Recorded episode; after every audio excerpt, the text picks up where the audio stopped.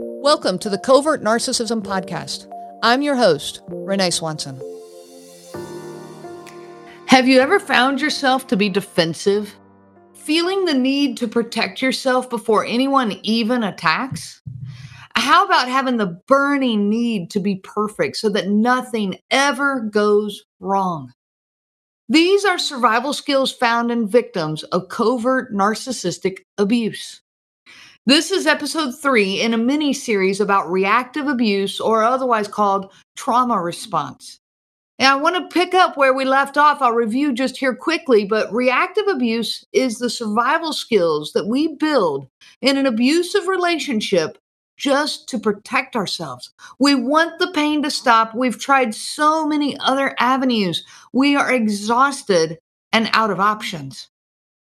These can be uh, more physical responses like emotional outbursts, yelling, screaming, even hitting, throwing things. You know, you've reached the end of your rope and you just can't take it anymore and you explode. It can feel totally out of control and it can cause major issues for you as people now see you as the violent one. And I talk about this in episode one of this mini series. So if you missed that, please go back and take a listen. The reactions can also be much more internal. It can be things like shutting down and keeping your mouth shut, unwilling to voice your opinion and, and giving, giving in over and over. This is a sure way to lose yourself entirely. You find yourself living behind a brick wall and you wonder how you ever even got there. This was episode two in this series. Now, here we are with episode three. I want to talk about the more tactical responses we have. They lie somewhere kind of in the middle, maybe, of the other two. They're things like defensiveness, protecting yourself before anyone attacks, explaining yourself when you don't have to, anticipating problems way ahead and trying to divert them, trying to be perfect so nothing ever goes wrong. It's overthinking and overanalyzing are embedded in this uh, set of responses. I'm Renee Swanson, creator of the Covert Narcissism podcast and of the Covert Narcissism group. It's a Facebook support group for victims of covert narcissism. Now, before I continue in this mini series, I want to address something here that's been brought to my attention. Uh, for me, the covert narcissist in my life was my husband. He's now my ex husband. And so I speak from that perspective, and I've said that here several times before. So my examples, a lot of times I will say he or him, but I recognize, I fully recognize that there are female covert narcissists in our world too.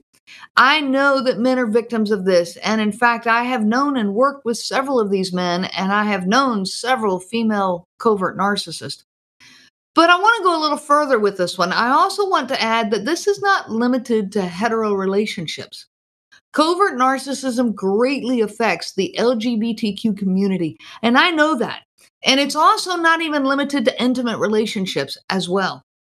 Some of you are dealing with covert narcissists as parents, siblings, adult children, um, or, or they're the partners of these adult children, coworkers, friends, etc. Okay, I firmly recognize that this exists in so many communities in our world. And and I believe that we can all learn from each other no matter what situation we find ourselves in. These these situations have so many similarities they carry so much that's in common through all of the abuse, the reactions we have, and how it affects our lives. So I just I want to address that here, and I want you to know that no matter what your situation is, if you are dealing with a covert narcissist in your life, I get it. You're not alone. There's lots of us out there, and we're all in this together. Now, when you are living in an abusive situation, physically, mentally, emotionally, psychologically, you develop survival tactics as a human being, you are wired to protect yourself. This is normal.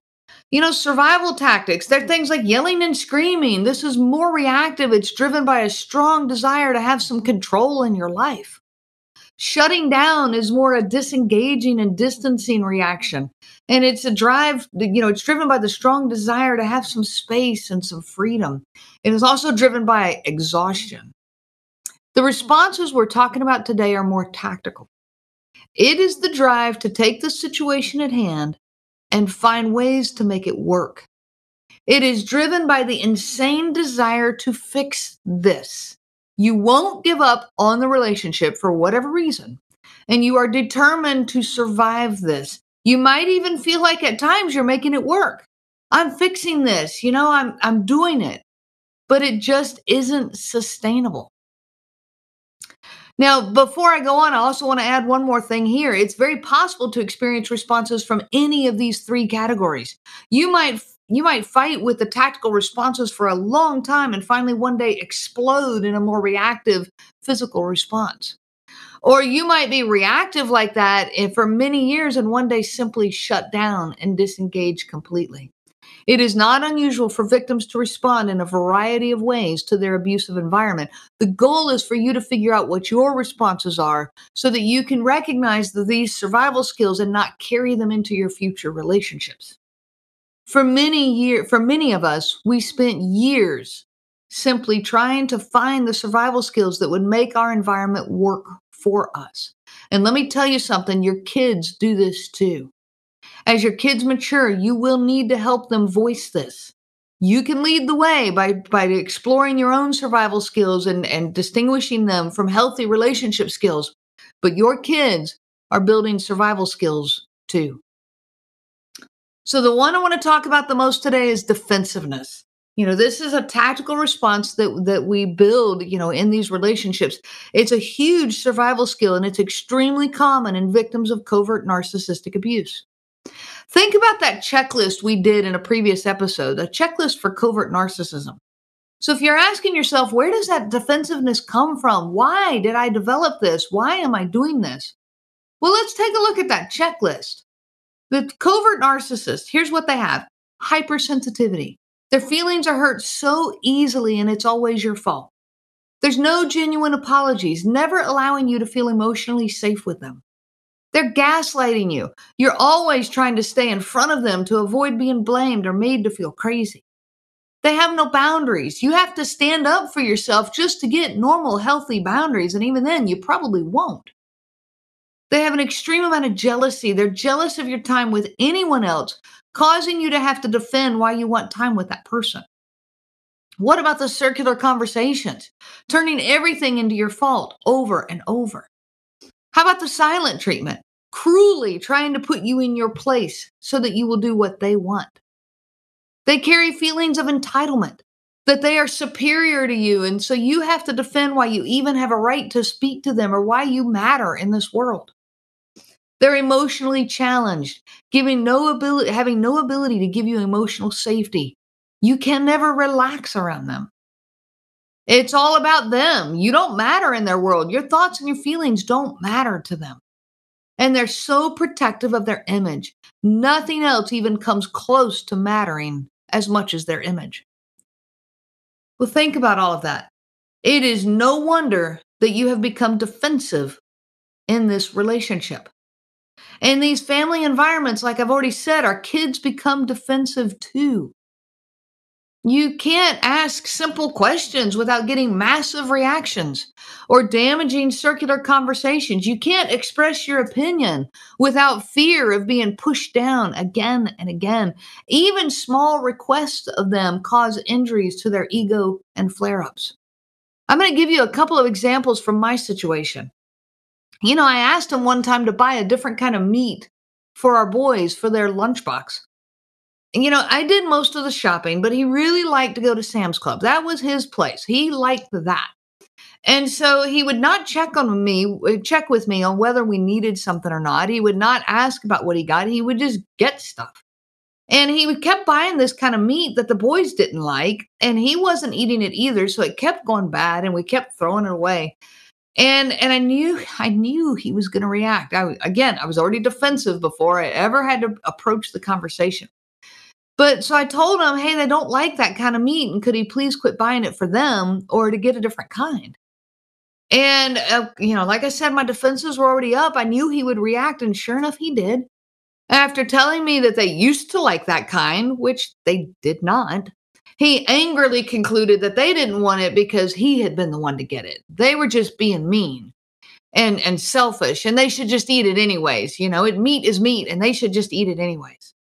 So simple questions were not safe ever.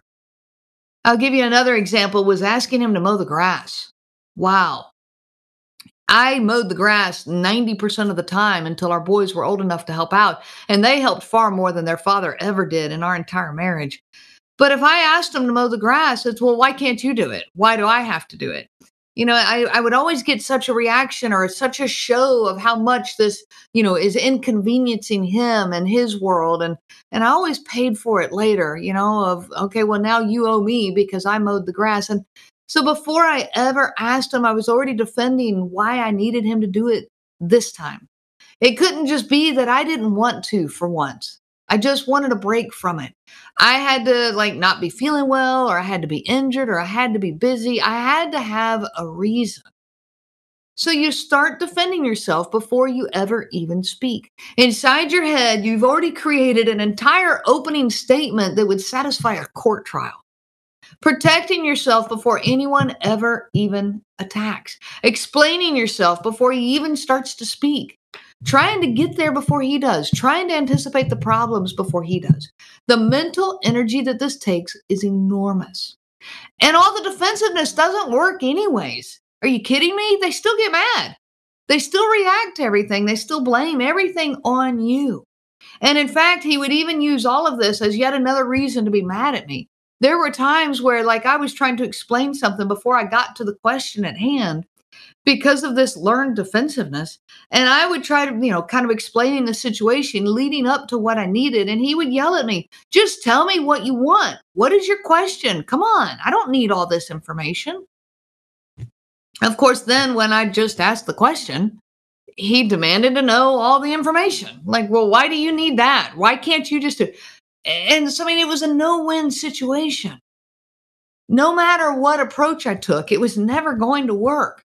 So, yes, it is a learned defensiveness, it's a survival skill to an abusive situation. Another tactical survival skill that goes hand in hand with this, almost exactly the same, is trying to be perfect. This carries all that extreme overthinking and overanalyzing that I was just describing with the defensiveness. You still have to anticipate everything beforehand, but instead of trying to defend yourself, you're trying to make everything perfect to avoid the problem. An example of this from my background, again, is our Sunday morning routine. We went to church as a family, and when he was ready to walk out the door, I had sure better be ready, and I better have those kids ready too. He did not want to wait on us one minute once he was ready. He could be the one that made us late. But and and when he did, I don't dare say anything about it. But we certainly could not be the ones making him late. So I had to make things work perfectly. Every week, every Sunday morning, I scrambled to make sure.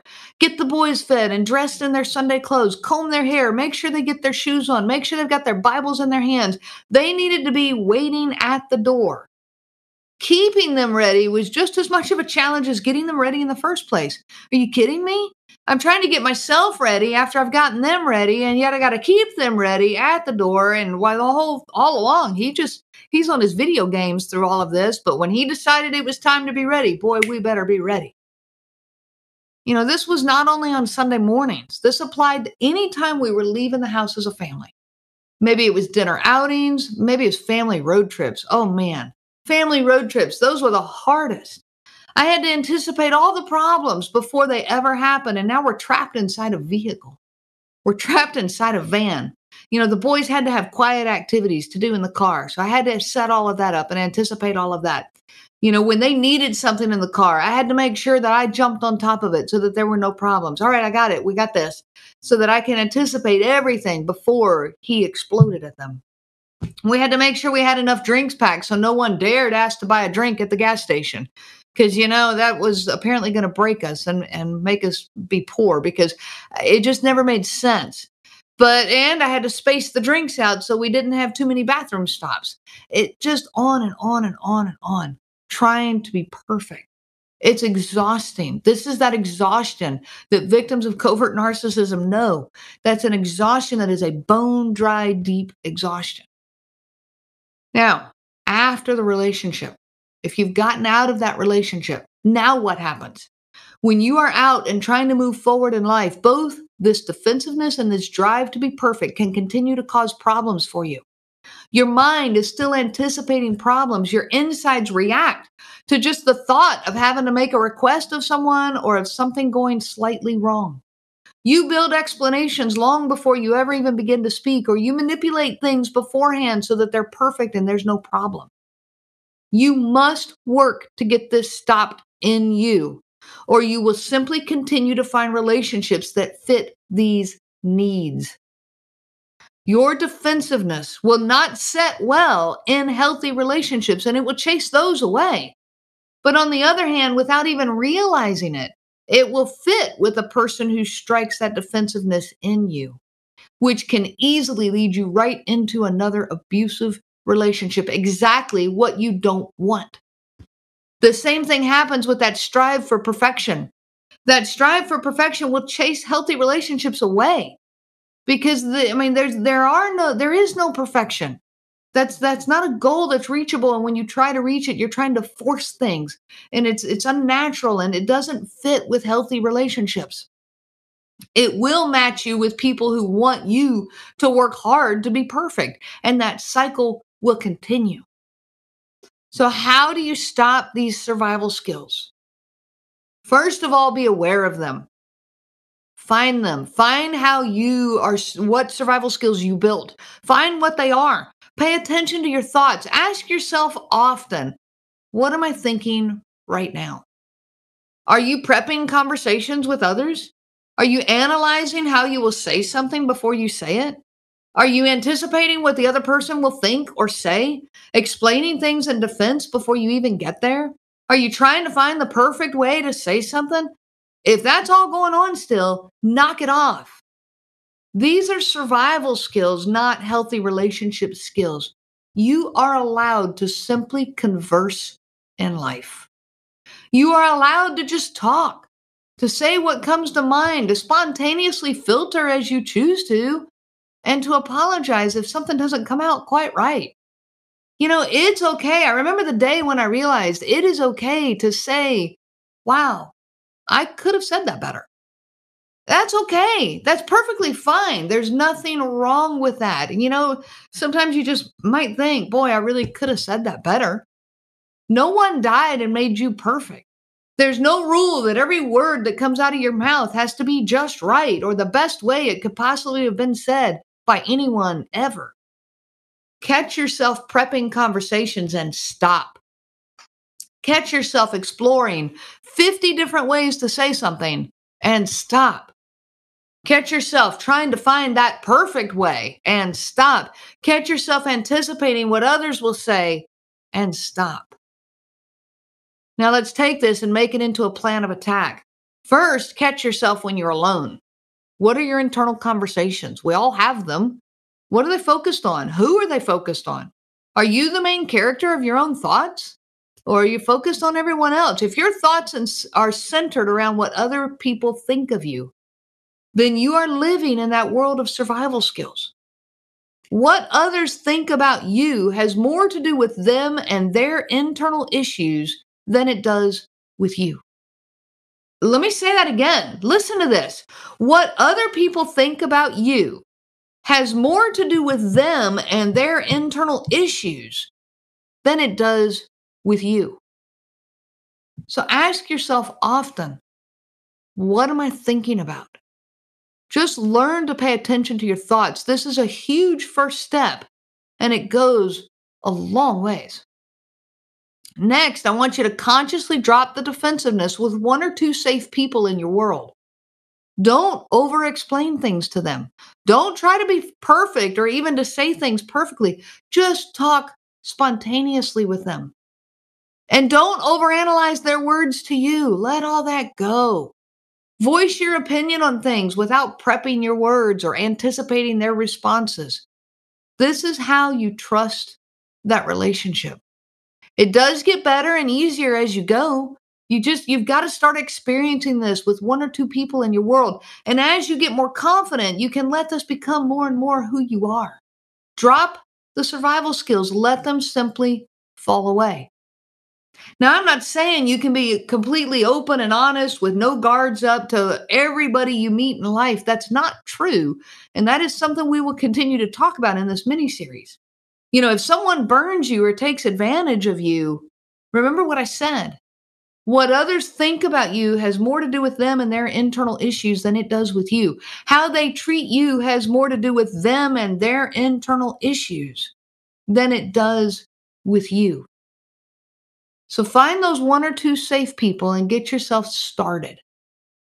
And, and if you're still interacting with a covert narcissist in your life, maybe you're co parenting, maybe you're still in the relationship, or maybe it's at family gatherings, you know, the birth of your grandchildren, whatever. If you're still interacting with that covert narcissist, I want to encourage you to drop the defensiveness with this person too. You can have your guard up, you can protect yourself. You know, mostly just don't engage in any way that you don't have to and keep your distance. But if you must interact, do not do it defensively. Don't anticipate what you have to say. Don't anticipate what he's going to say or she's going to say. Say what you say and move on, just like you would with anyone else. Don't ever forget that his or her words say more about them than they do about you. He will show his true colors over and over. Let him. This has nothing to do with you. Don't give them any more of your mental space by overthinking and overanalyzing. They do not deserve that space, and you are the only person that can take it back away from them. That is your headspace, and it is a, a precious commodity. As you remove this person from your headspace, you will be amazed at the difference this makes in your life. It won't fix any problems with them. We've already said that that's not possible. It won't fix anything with them, but it will give you your life back. You will find you again. You will find space for your own thoughts, your own, you know, motivations in life, your own energy, your own hobbies, your own interest, your own your own you. You will find you. I hope that this helps. I'm excited about where this mini series is taking us. Thank you so much for joining us and for listening to us today. I wish you so much peace on your journey of healing. You have been listening to the Covert Narcissism Podcast with your host, Renee Swanson. Be sure to check out our website at www.covertnarcissism.com. There you will find many resources just for you to help you on this journey. You can also reach out to me by email at Renee, R E N E E, at cnglifecoaching.com. Those letters are CNG, as in Covert Narcissism Group. I do look forward to hearing from you. I wish you so much peace on your journey of healing. The information provided by Renee Swanson and the Covert Narcissism podcast is for educational purposes only and is not to be used for diagnosis purposes and not intended to be a substitute for clinical care. Please consult a healthcare provider for guidance specific to your case. This material discusses narcissism in general. It does not claim that any specific person has narcissism and should not be used to refer to any specific person as having narcissism. Permission is not granted to link to or repost this material to support an allegation or a claim that any specific person is a narcissist. That would be an unauthorized misuse of the material and information provided.